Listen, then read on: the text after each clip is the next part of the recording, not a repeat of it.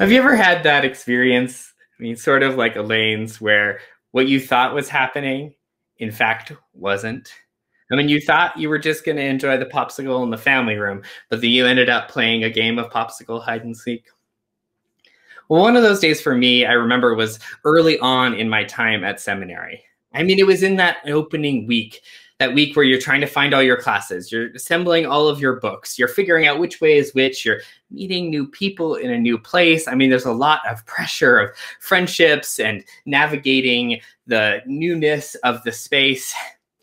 And I remember walking into the cafeteria and looking at the menu because I was starving. Now, I've been a vegetarian for 15 years, or since I was 15 years old. So I'm really used to scanning a menu and figuring out the two things I can eat and the one salad that I can eat if they take off the chicken. And so I was scanning the menu and I realized that there were two things that I could eat. And I had already eaten the falafel sandwich a few times that week. So I opted to go with the second one, which was a mushroom veggie burger. So I'm received my burger and I go and sit alone at a table. I mean, I'm still trying to meet new people. It's not happening that fast.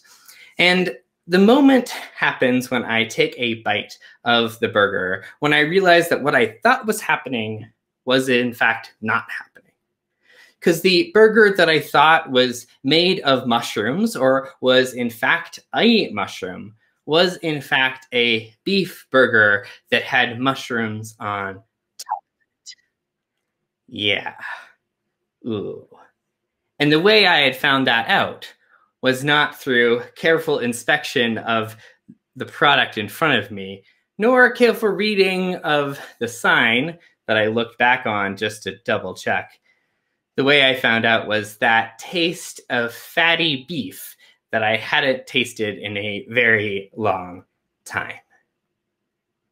Now, I became a vegetarian at 15 not because of some medical condition in which if I ate meat, bad things would happen, but because of the ethics of animal consumptions and the environmental impact. And yet, there I was, having taken my first bite, and I was stuck in a real quandary. I mean, what should I do? I mean, if I return it, if I went up and clarified my mistake, I know they would refund my money and they would offer me that falafel sandwich again, but that that burger would go in the trash. Boundaries are simply distinctions. What's yours? What's mine? What's right? What's wrong? What's ours to hold and do together, often clumsily. Brene Brown says that boundaries are simply what is okay and what is not okay. And while that seems really clear, right? I mean, boundaries are simply what is okay and what is not okay. My experience of life's complexity is that it is rarely black and white. We are caught up in a complex and interdependent world where our actions or inactions impact other people in expected and unexpected ways what is okay and what is my responsibility often finds its answers in shades of gray rather than black and white certainty. So I sat there staring at the plate. I knew that nothing I could do in that moment could prevent that patty from ending up on my plate. There was no going back. And while I was a vegetarian and not an omnivore, I, I contemplated the impact of throwing it away, of the landfill, but also the challenge to my personal identity. I mean, who was I if I ate this burger? But I also was like, well, if I ate it, I haven't eaten meat in a really long time, so it's probably going to be uncomfortable, but aren't I in some way honoring the sacrifice this animal made to, you know, make use of this mistake that was mine? I mean, isn't it my responsibility that I wasn't reading carefully enough or asking the right questions to consider. And so I hummed and hawed and I sat there looking at it and I decided that the right course of action was, in fact, to eat it. And so I did. And I can't say I enjoyed it. I can't say that it was a good experience. It really wasn't.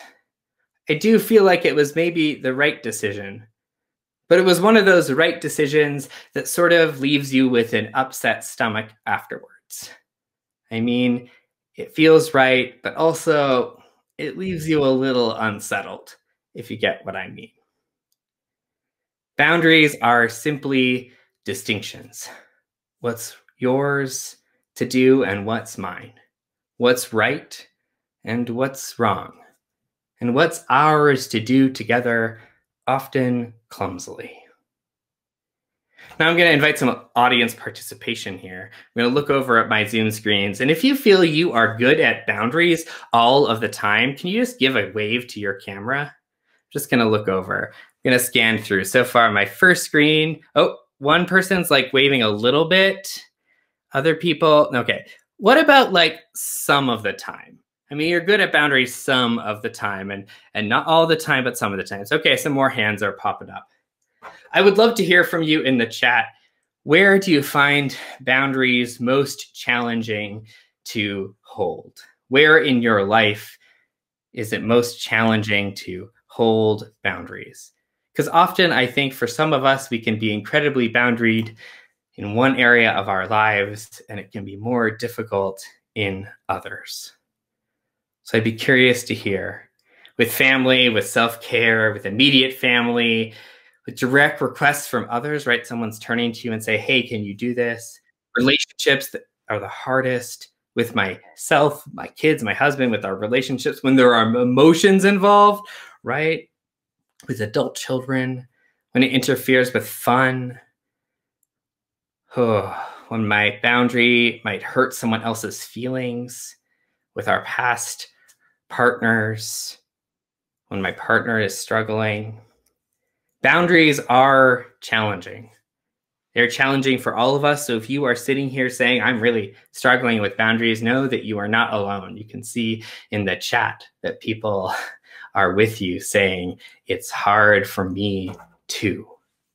I mean, maybe you're right now in a relationship with someone of a different political affiliation than yours. I mean, you love them and you know them to be a decent person, but their politics sort of abhor you and you don't know how to reconcile that of what you should do and say when you disagree. Or maybe you're struggling with how to be in relationship with someone who struggles with mental illness or substance. I mean, how can you love yourself without exposing yourself to cycles of abuse or terror? Where is the line between helping and enabling? What can you do to make recovery easier, knowing that it is not your responsibility and that it is, in fact, theirs? Maybe you're in a relationship and you've been hurt over and over again and the other person can't or won't take responsibility for their actions but you love them. And so you're struggling with knowing what does love call me to do? What are the boundaries that are right for me here? So many of us struggle with our boundaries. We're afraid of what people will do if we ask for what we need and we're afraid we won't be able to give others what they feel like they need if they were to ask. We don't know how to find the right boundaries and relationships, to find that place of humility, that taking up not no space, but the right amount of space, not only for ourselves, but for other people. And we often or sometimes use boundaries as a way of avoiding taking responsibility for what is ours to do, holding boundaries to prevent ourselves from experiencing pain or for living in that interdependent way in which other people depend on us, which is in fact a human way.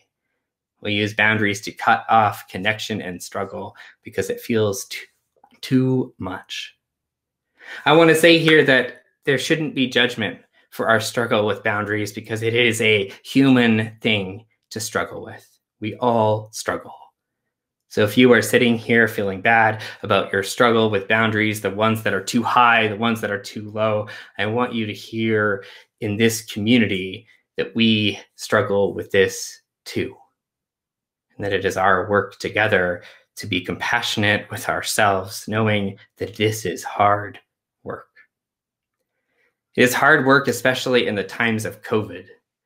I mean, how many of us have had struggles with friends or family members who differently interpret what safety means or what social distancing means. Or how many among us find it easy to hold the boundaries of only meeting with people masked and outside when the weather is nice.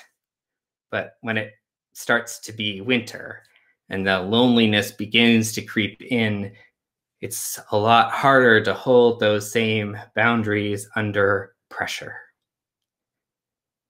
COVID shows us that the boundaries we keep or don't, they don't simply impact us, but they have this profound and magnified impact on not only our neighbors and our nations, but also that our social location often dictates what boundaries we are able to keep and not.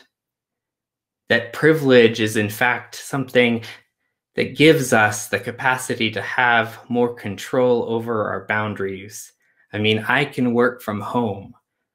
I don't need to do my job interacting with many, many members of the public, putting myself at risk. That is a privilege and it is a boundary that I can keep more easily.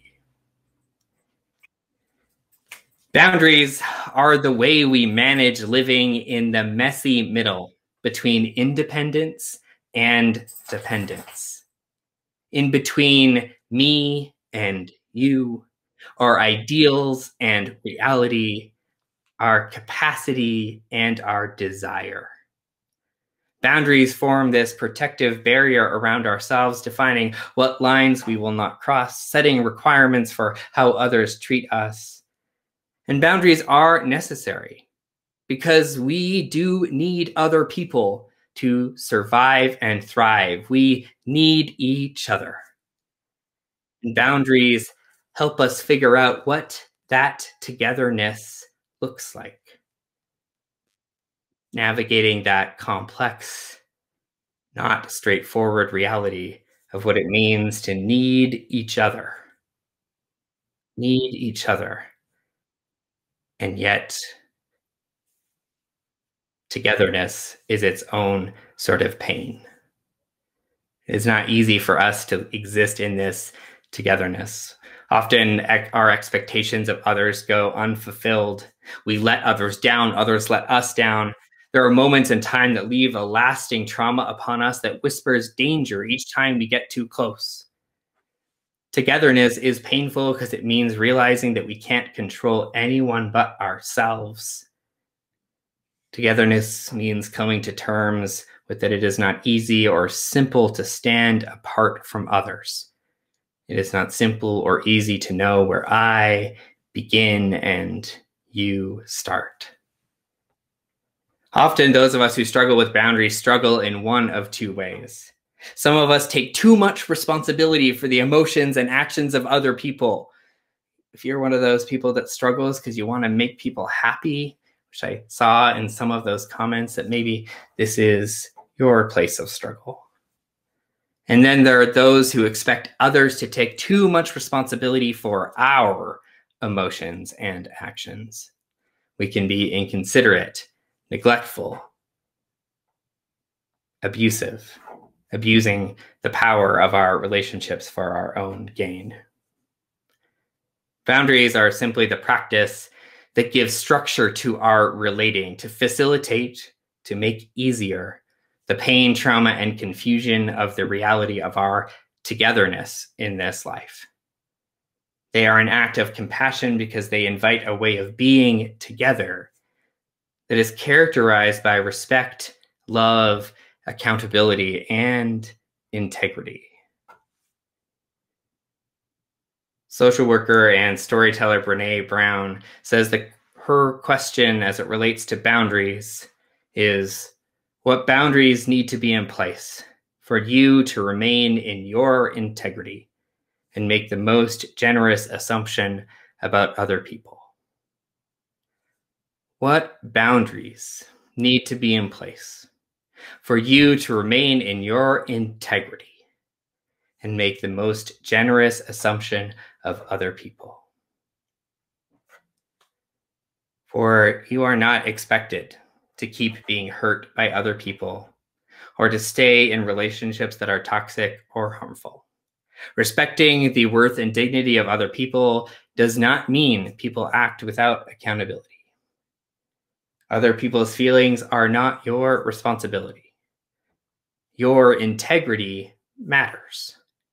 My integrity matters.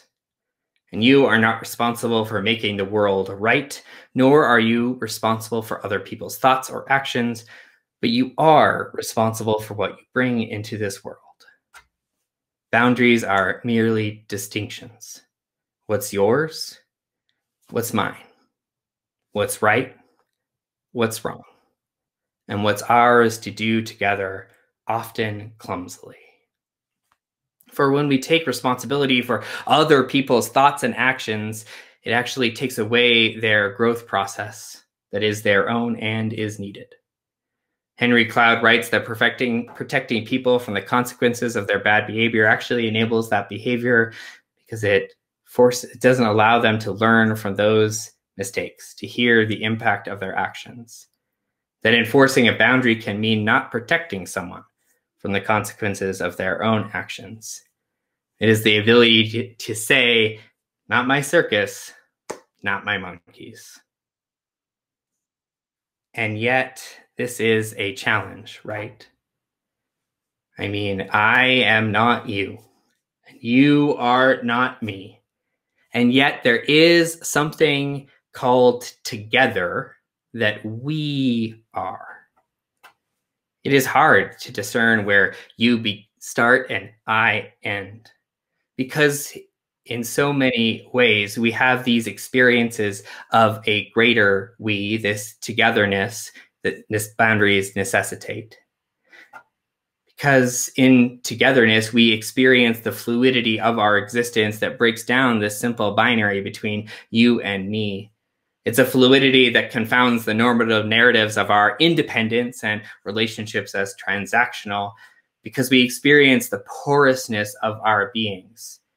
It's not right nor wrong, good nor bad, it is simply is. It is the fluidness of the we that is a family, the we that is a sports team or work team, the we of a local community, the we of a nation, the we of being a part of all that is. This togetherness, this we challenges us because it reminds us that we are not simply here for ourselves. It means that integrity comes not simply from living only from ourselves. As Black healing justice visionary and practitioner Prentice Hemphill writes, boundaries are evidence of our interconnection, not a denial. They are an important skill for just relationships because both trauma and oppression obscures and mistakes the capacity of our the true capacity of ourselves and the other. Boundaries invite us to consider the type of living that is not codependent nor independent, but rather interdependent, that honors the integrity of each part of the relationship as it also honors the greater tapestry that all of those parts build together. When I was in college, I got to know a guy whose name wasn't Richard, but I'm going to call him Richard. Richard was part of a program called Circles of Support and Accountability. He was our core member. Now, a core member was someone who in the past had been incarcerated for uh, crimes of a sexual nature. And the core member in this program of Circles of Support and Accountability was surrounded by a village of people for support and accountability. We would meet with him in his home. We would share meals. We would talk to him about his treatment plan. We would make sure he got to appointments. We would share jokes. We would go for walks. Now, it's maybe the opposite of what most people imagine for what society should do for former sex offenders, especially those who offend against children. It is our impulse much of the time that we think that the boundaries that we should maintain for the protection of our community would mean disconnection of the person who had caused the harm. Boundaries are often seen as a no, but behind every compassionate boundary is a deep and life affirming yes. The goal, the yes of circles of support and accountability was found in their two their two foundational statements of their integrity, which is no more victims and no one is disposable. No more victims and no one is disposable. For the theory behind circles of support and accountability is that those who have offended are less likely to reoffend if they are caught in a fabric of relationships of care and support. That shunning, that depriving of basic human needs of connection and friendship or support navigating life after incarceration would not be in the best interests of not only this person's flourishing, but also we know that people offend when they have these things lacking in their lives. That the boundary choice was not a all or nothing, a prison or free for all, disconnection or community, consequences or accountability. That, as Aishah Shahidah Simmons would say, we can have love and accountability at the same time. Because behind every compassionate no is a deep and life affirming and even more challenging yes. It is a yes to the integrity that encompasses our own integrity, like the yes that is found in the whispers of Mary Oliver's words You do not need to be good. You do not need to walk on your knees for a hundred miles through the desert repenting. You only have to let the soft animal of your body loves what it loves. Integrity reminds us that we must not pour all that we have out from our cup for the good of other people.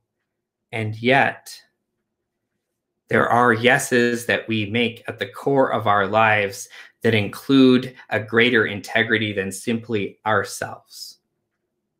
This is an integrity, this yes at the heart of our lives that goes beyond ourselves it would be too seductive if we said that integrity is just about ourselves, right? Too seductive. It would always feel hollow if we said, it would feel hollow in the ways that put your own oxygen mask on before assisting another would feel vapid if we just said, put on your own oxygen mask. For togetherness has its own integrity. Like the integrity of a body made up of cells, all with their own walls, each having its own integrity, but also contributing to the integrity of something larger. This is why so many of the resources you read on boundaries focus on the technical parts of how to say no. And this is the problem. They say first, figure out your boundaries. Second, rehearse that conversation. Third, have the conversation. Fourth, stick to the conversation but they miss the biggest step, the most important step, which is to say, first, discern what is worthy.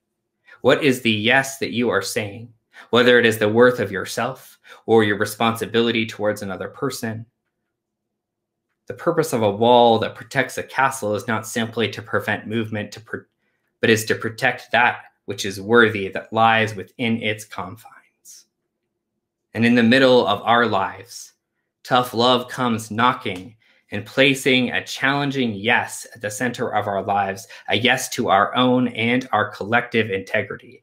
It is a boundary that will protect that cannot protect us from the pain of life, but will allow you to live without our that soul destroying pain of being outside of our integrity. Now, I had to leave the Circle of Support and Accountability program when one of my friends told me of his own sexual abuse as a child. It was too hard for me to hold those two places my connection with Richard, my friendship with my friend as I had just heard it. It wasn't fair for me to put on my stuff on uh, this core member. So I had to leave.